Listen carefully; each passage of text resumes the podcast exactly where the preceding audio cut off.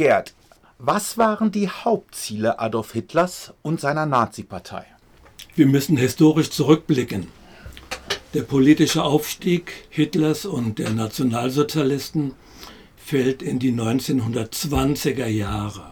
Dieser Aufstieg vollzieht sich vor dem Hintergrund des Weltkriegs, der Kriegsniederlage, der Novemberrevolution 1918, der gewaltsamen Niederwerfung dieser Revolution 1919, 1920. So ist der Nationalsozialismus ein Resultat, ein Bestandteil und eine treibende Kraft dieser Gegenrevolution. Die Ziele hat Hitler immer deutlich und öffentlich propagiert. Wir können das nachlesen schon in dem Parteiprogramm von 1920 und dann natürlich vor allem in Mein Kampf, in den beiden berüchtigten Bänden 1925, 26.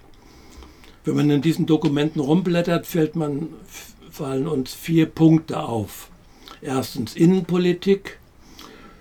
Da ist das Ziel gewaltsame Niederwerfung der sogenannten Novemberverbrecher, also der Gruppen, die verantwortlich sein sollen für die Niederlage im November 1918. Das wären dann nach Hitler Juden, Marxisten, Sozialdemokraten, Gewerkschafter, Pazifisten, Kommunisten.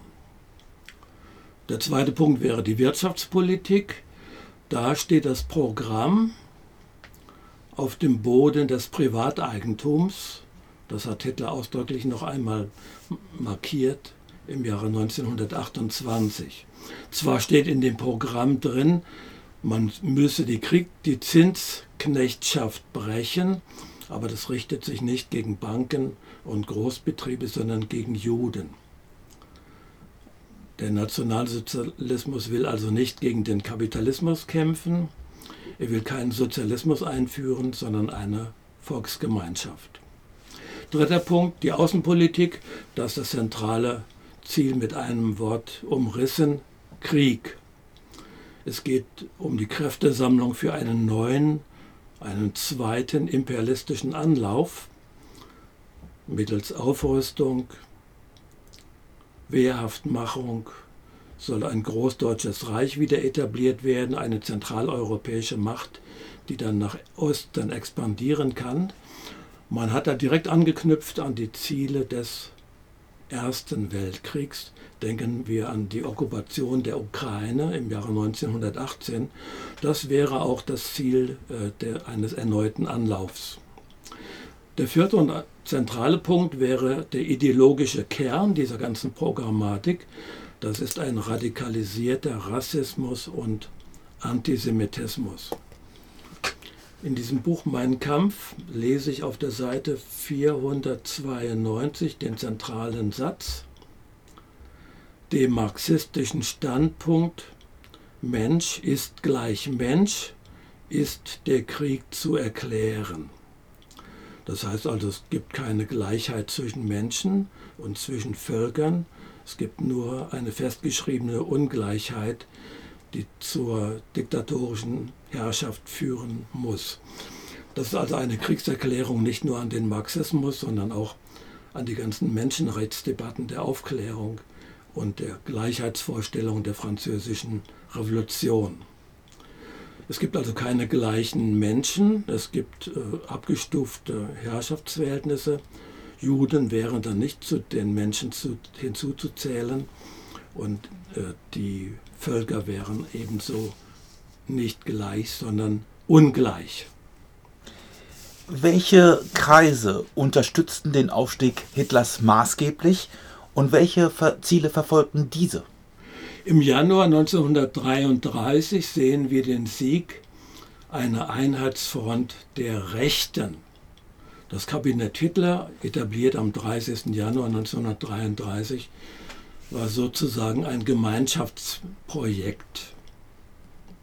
Blicken wir auf diese Kabinettsliste, die besteht aus elf Ministern, alles Männer, dann sehen wir nur drei Nationalsozialisten. Das ist Hitler, Wilhelm Frick, Innenminister, und Göring, Minister ohne Geschäftsbereich. Und dann eine lange Liste von Ministern und Politikern, die gar nicht zur NSDAP gehören, aber mit dieser ein Bündnis geschlossen haben.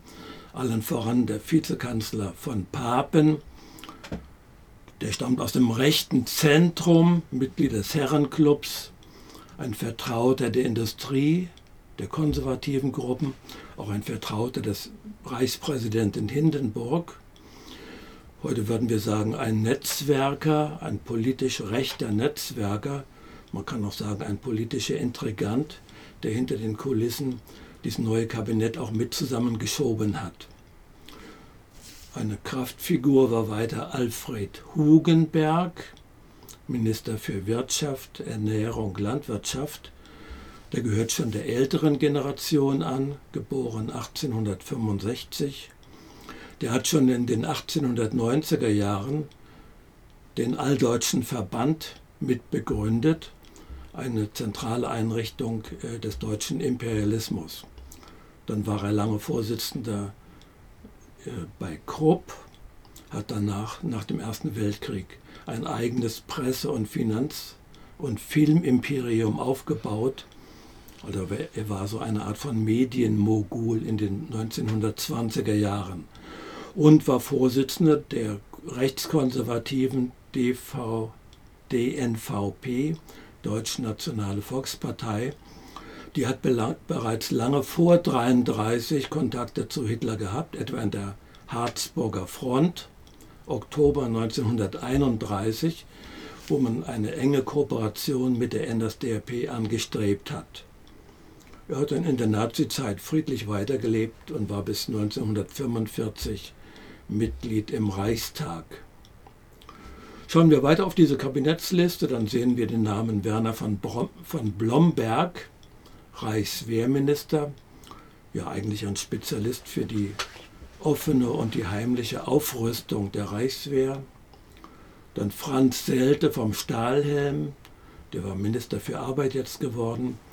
Stahlhelm war eine Wehreinrichtung zur Niederwerfung der Novemberrevolution und ist auch gegründet worden schon 1918 im November. Dann zahllose Partei, zahlreiche parteilose Minister, die schon in früheren Kabinetten Dienst geleistet hatten. Soweit die Liste, also eine Koalition verschiedener rechts- und äh, extrem rechter Kräfte. Vergessen wir aber nicht den Präsidenten von Hindenburg, das war der Reichspräsident, der hat den Hitler ja in die Macht eingesetzt, hat ihm die Macht übergeben, übertragen. Hitler ist ja selber nie gewählt worden, weder vom Volk noch vom Reichstag. Wir wissen ja, dass der Hindenburg friedlich in der Marburg-Elisabeth-Kirche begraben liegt. Er war keineswegs ein seniler alter Reichspräsident, der keinen Überblick mehr über die politische Situation hatte, er war sehr wohl einverstanden mit der neuen Regierung, hat die mit zusammengeschoben, hat alle Maßnahmen bis zu seinem Tod, er ist dann im nächsten Jahr 1934 gestorben, gebilligt, hat ausdrücklich am sogenannten Tag von Potsdam, das war der 21. März 1933, diese Machtübergabe inszeniert.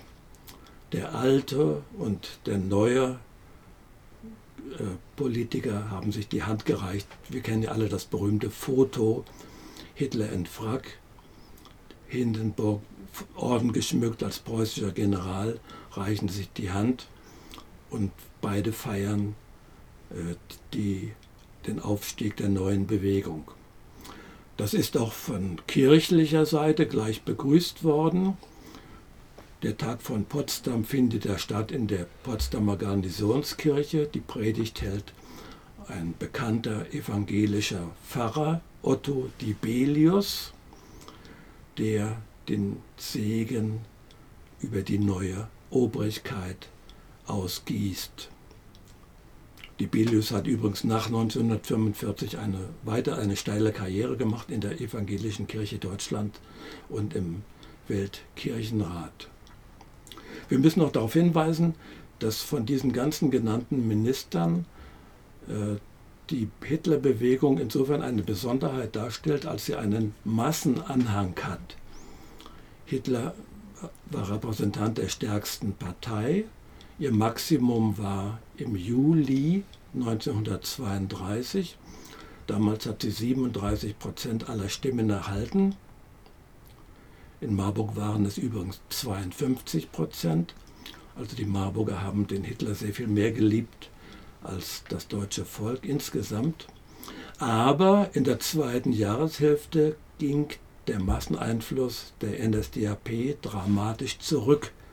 Das zeigten bereits die Novemberwahlen von 1932.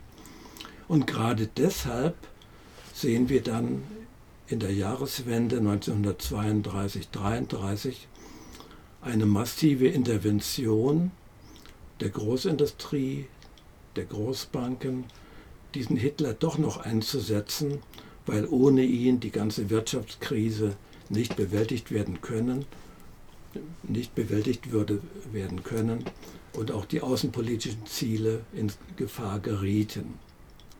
Also insgesamt kann man sagen, die Hitlerbewegung ist durch eine Koalition, durch ein Bündnis an die Macht gesetzt worden.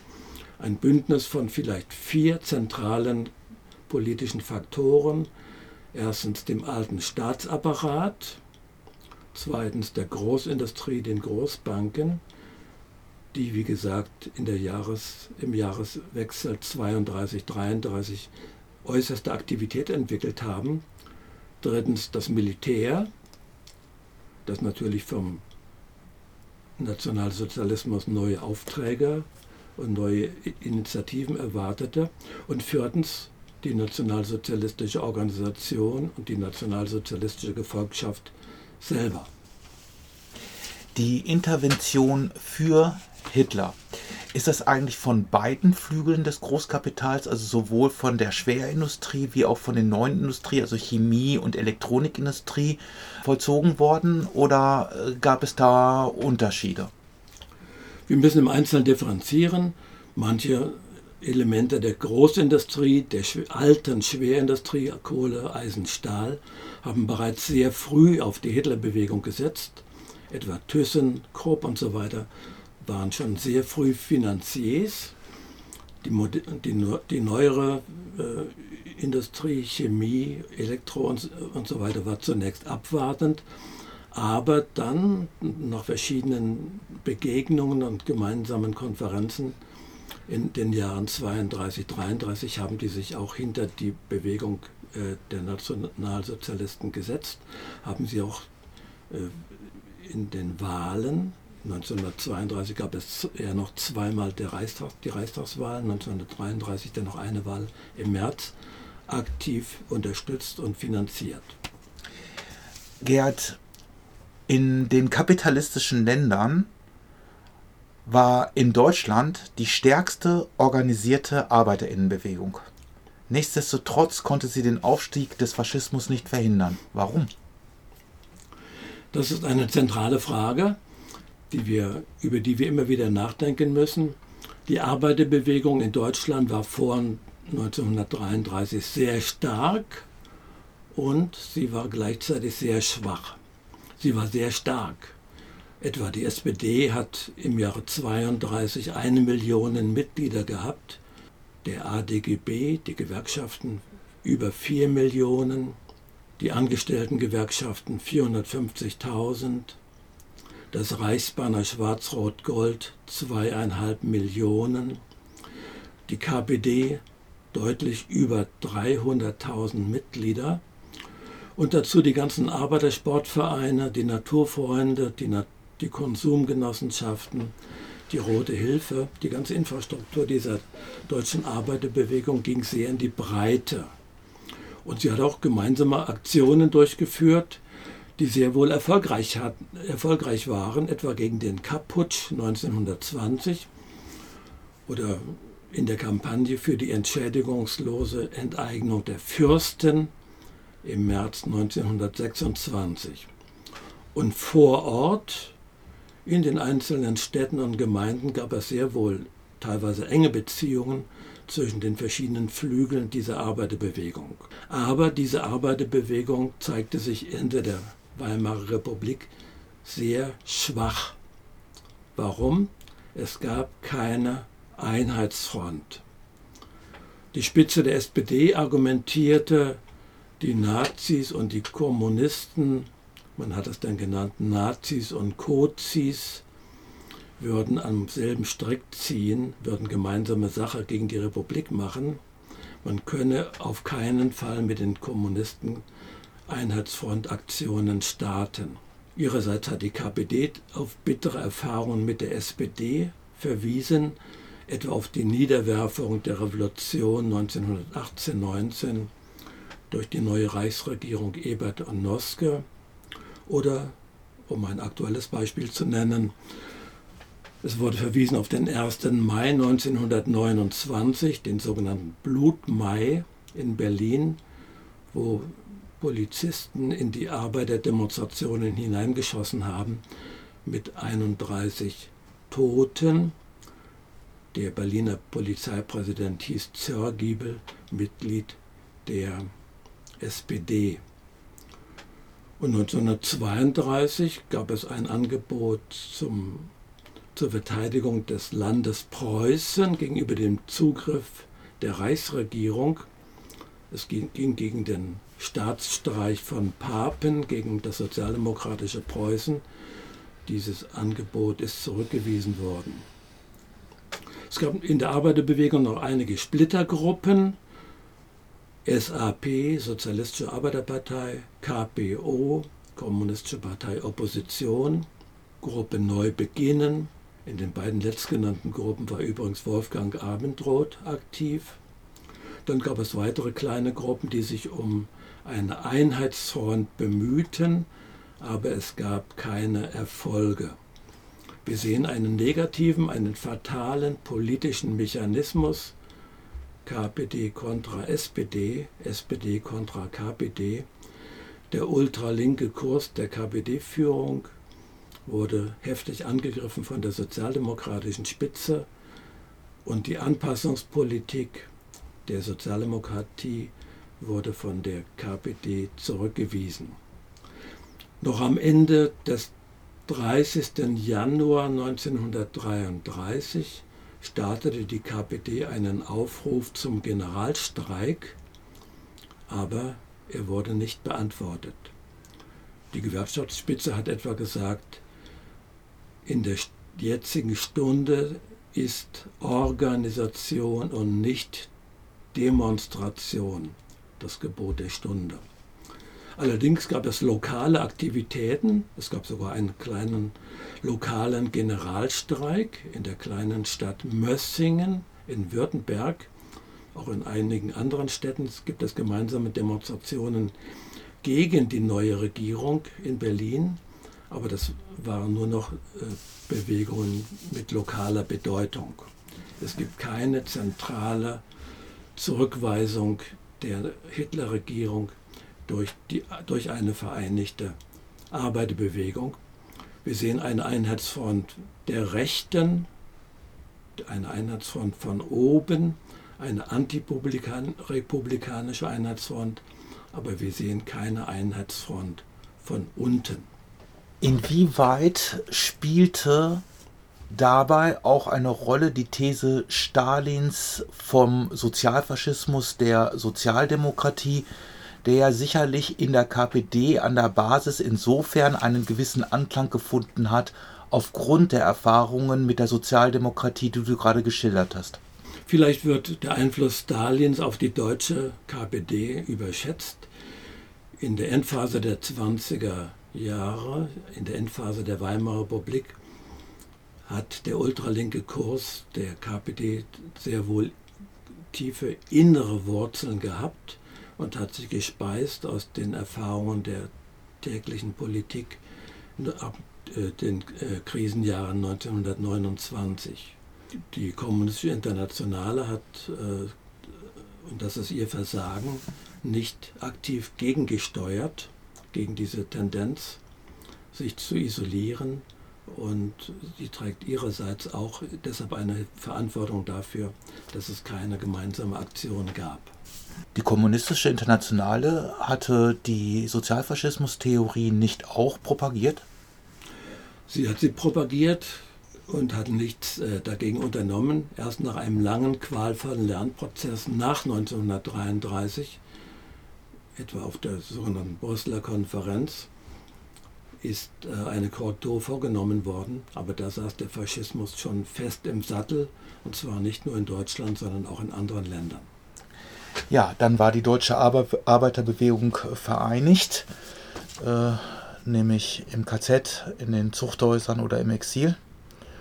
Beziehungsweise es dauerte auch noch ein bisschen, weil der Kampf ging ja hinter den Kulissen noch weiter. Du hast eben gesagt, dass es mit den Nazis Krieg geben würde, war ausgemachte Sache, weil der Revanchekrieg bei Hitler fest auf dem Programm stand. Was waren eigentlich aber die Hauptkriegsziele des faschistischen Deutschlands? Die Hauptkriegsziele knüpften an an die Strategien der Deutschen im Ersten Weltkrieg. Also hier sehen wir, das hat der Historiker Fritz Fischer in den 50er und 60er Jahren herausgearbeitet, direkte Linien der Kontinuität, gerade in Bezug auf die Expansion nach Osten. Da hat bereits der Alldeutsche Verband in den 1890er Jahren sein Augenmerk drauf geworfen. Im Ersten Weltkrieg selber ging es ja an der Westfront nicht so richtig weiter. Der Krieg stockte, Frankreich wurde nicht militärisch geschlagen. Es hat sich im Gegenteil behauptet und hat die Front an der Marne gehalten, bereits 1914. Aber im Osten konnten die deutschen Truppen sehr wohl Erfolge erzielen. Und äh, das äh, Ziel war dann im Rahmen des Brest-Litowsker Friedensvertrages die Ukraine, andere westliche Territorien des alten zaristischen Reiches auszubeuten. Und insofern war ein Kriegsziel diese Okkupation im Osten, einschließlich etwa auch besonders der Krim. An diese Ziele knüpfte die nationalsozialistische Kriegszielpolitik direkt an. Ziel war ein neues Großdeutschland, also mit Österreich und Tschechien. Ein Ziel war die endgültige Ausschaltung von Frankreich. Eine Expansion nach Osten konnte nur erfolgen, wenn Frankreich keine militärische Rolle mehr spielte. Und so war äh, Russland, und zwar gerade in, in seinen westlichen Bestandteilen, Kriegsziel der Nationalsozialisten, das können wir sehr genau nachlesen bei Hitler, äh, Mein Kampf. Der Höhepunkt der deutschen Kriegszieldiskussion war dann 1940-41. Äh, bei dem Vormarsch dann seit dem Juni 1941 gab es große Diskussionen in Berlin über neue Annexionsziele im Osten. Die Krim sollte annektiert werden und deutsch besiedelt werden, Galizien ebenso, das Wolga-Gebiet auch. Baku, das Erdölzentrum, sollte unter Militärverwaltung äh, stehen und gemeinsam mit den Verbündeten Japan und Italien hoffte man doch im Rahmen eines Drei-Mächte-Paktes, der war geschlossen worden 1940, einen entscheidenden Schritt Richtung Weltherrschaft machen zu können. Ob man mit den verbliebenen Weltmächten, das wäre vor allem das britische Empire gewesen und die USA, in Kooperation oder in Konflikt geraten würde, das musste erst einmal offen bleiben.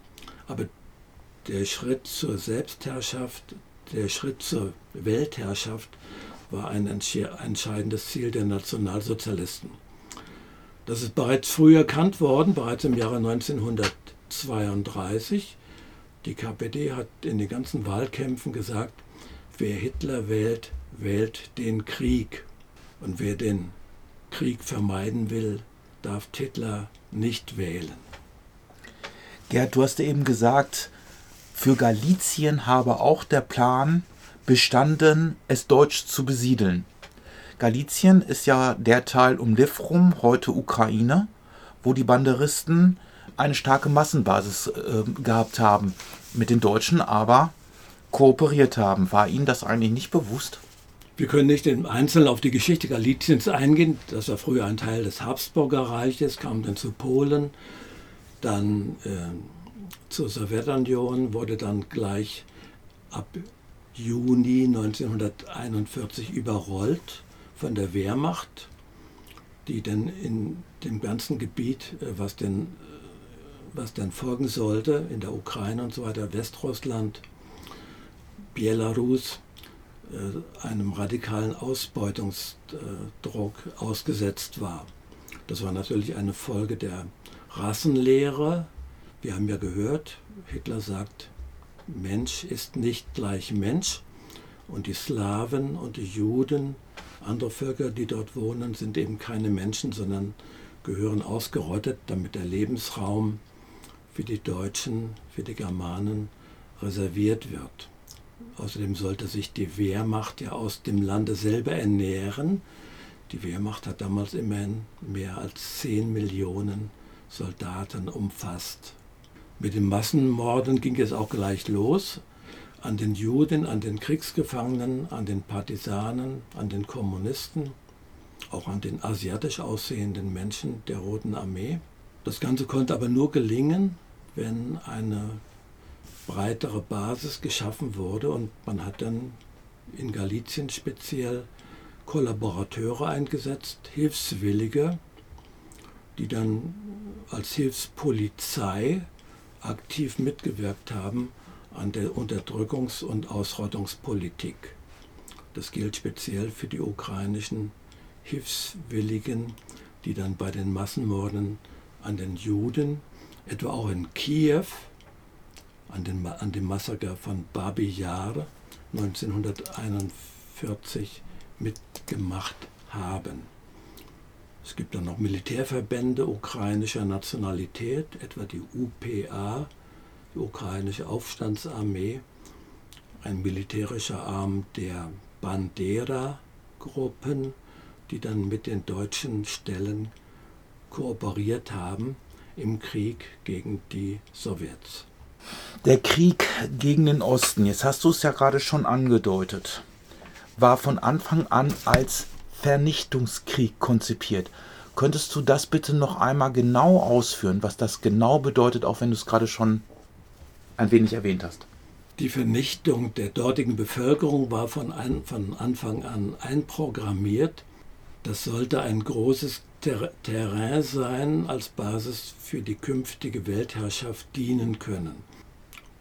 An den entsprechenden Kriegszielen haben nicht nur sich Leute der NSDAP und der Nazi-Führung beteiligt, auch führende Wissenschaftler, Geografen, Geopolitiker, äh, Ethnologen haben dort ähm, Forschungen gemacht, haben gesagt, man kann dieses riesige Gebiet westlich des Ural nur beherrschen, wenn man die dortige Bevölkerung radikal dezimiert und dann mit einer neuen Infrastruktur bedeckt, also etwa große Transportkorridore sollten eingerichtet werden zum Transport von Truppen, von Soldaten. Ein Militärregime würde diesen riesigen Raum militärisch beherrschen können. Die Slawen, die Juden, die anderen Be äh, Gruppen der Bevölkerung, die dort gewohnt haben, sollten Objekte äh, der Vernichtungspolitik werden. Das ging gleich am, äh, am ersten Tag des Überfalls äh, der Sowjetunion los, Mitte Juni 1941. Insgesamt sehen wir dann, dass in Babi Yar innerhalb von zwei Tagen, das war der 29. und der 30. September 1941, über 33.000 Juden dieser Stadt Kiew ermordet wurden. Das Ziel war die Aushungerung von ganzen Städten, etwa von Leningrad, äh, dessen Bevölkerung um mehr als eine Million Menschen dezimiert wurde durch die Hungerblockade 1941 bis 1944. Es wurden im Osten auf dem Territorium der UdSSR mehr als 70.000 Dörfer, 70.000 Dörfer und mehr als 1500 Städte vernichtet. Die Verluste waren besonders groß in den langfristig okkupierten Regionen, zu denen, zu denen zählten vor allem Belarus, Ukraine, Krim, das ganze Nordufer des Schwarzen Meeres. Das waren völlig neue Dimensionen der Menschenvernichtung. Äh, das gab es in den bisherigen Kriegen nicht. Das gab es auch nicht im Ersten Weltkrieg, wo die Ukraine schon einmal von deutschen Truppen ausgeraubt wurde im Verlauf des Jahres 1918. Aber das war nicht verbunden mit Massenmorden dieser Dimension. Es gab sehr wohl die ersten Ansätze eines militanten Antisemitismus, der von den Deutschen damals auch schon befördert worden ist, aber die systematische Vernichtung von ganzen Menschengruppen in den Dimensionen von vielen Millionen, das war historisch neu.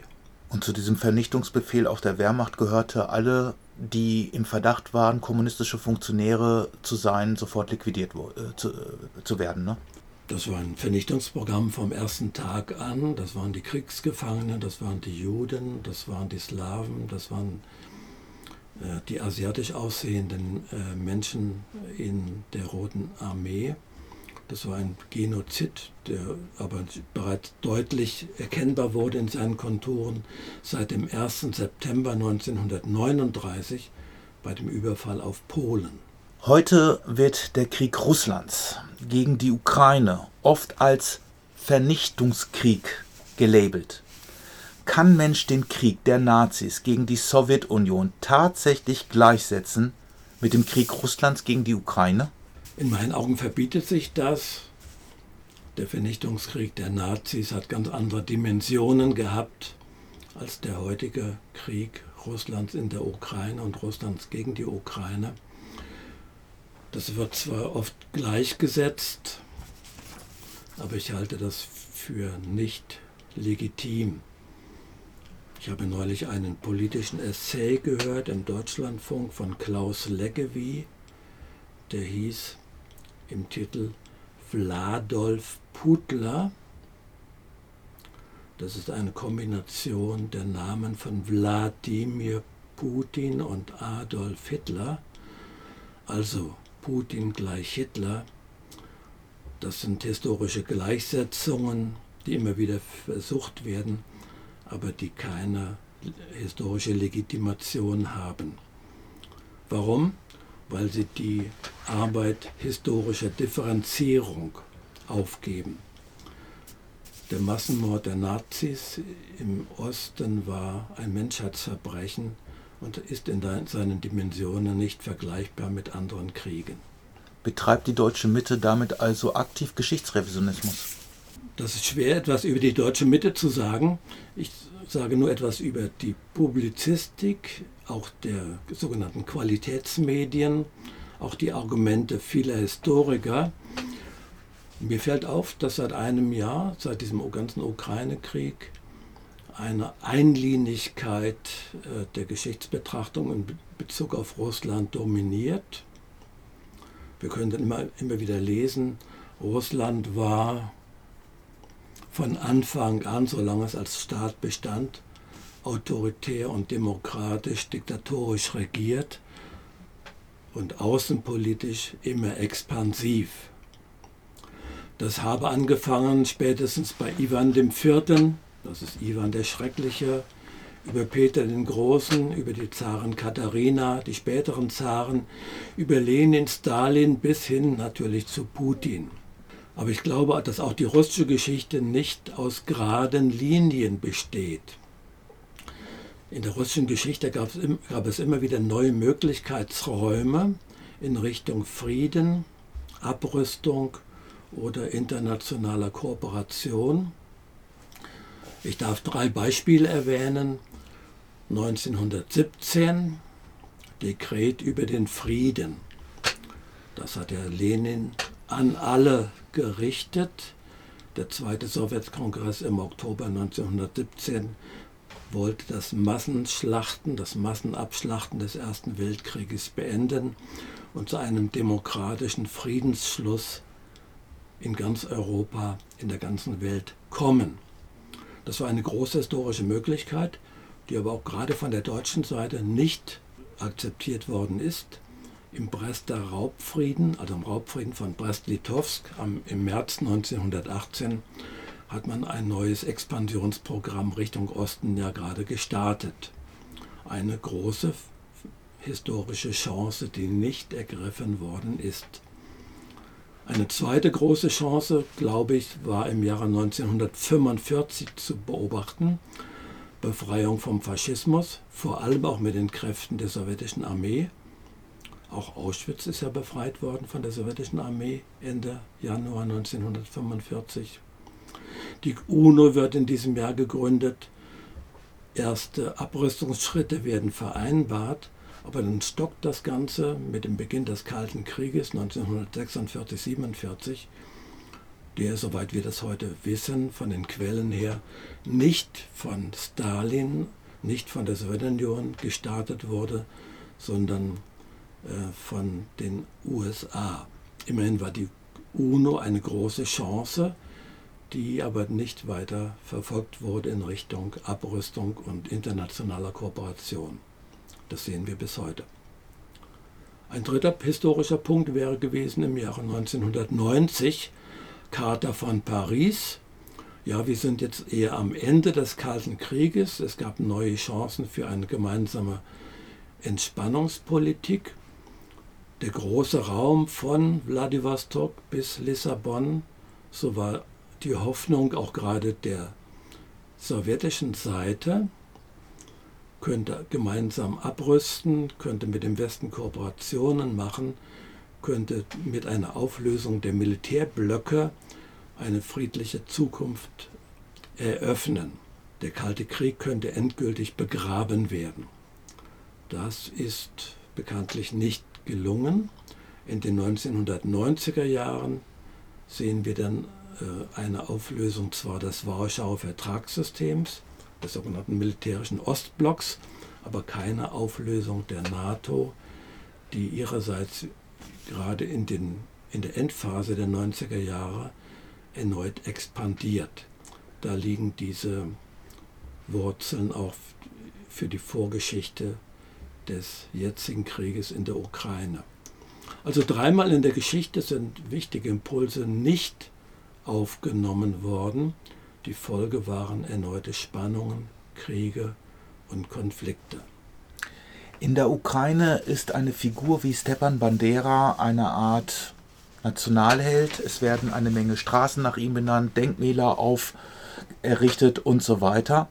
Du hast uns gerade vorgestellt, dass die Bandera-Organisation OUN, Organisation ukrainischer Nationalisten, an der Shoah beteiligt war wie übrigens auch am massenhaften Mord an polnischen Menschen.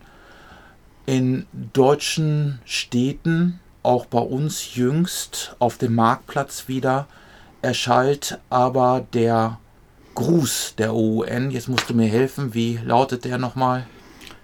Der heißt Slava Ukraini, Ruhm der Ukraine, Geroyam Slava, den Helden Ruhm. Ja, er schallt also wieder über die Marktplätze, auch über den Marburger Marktplatz. Ja, was sagst du dazu? Das ist eine Form von extremem Nationalismus. Der sucht seine historischen Wurzeln in dieser dubiosen Figur Stepan Bandera, der in den, zwei, der in den 1920er Jahren äh, einen ukrainischen Nationalismus militantester Art versucht hatte zu starten im Konflikt mit Polen, mit der Sowjetunion, im Kampf gegen jüdische Minderheiten seiner Region, das war damals äh, die Westukraine, und in Kooperation mit den Nationalsozialisten.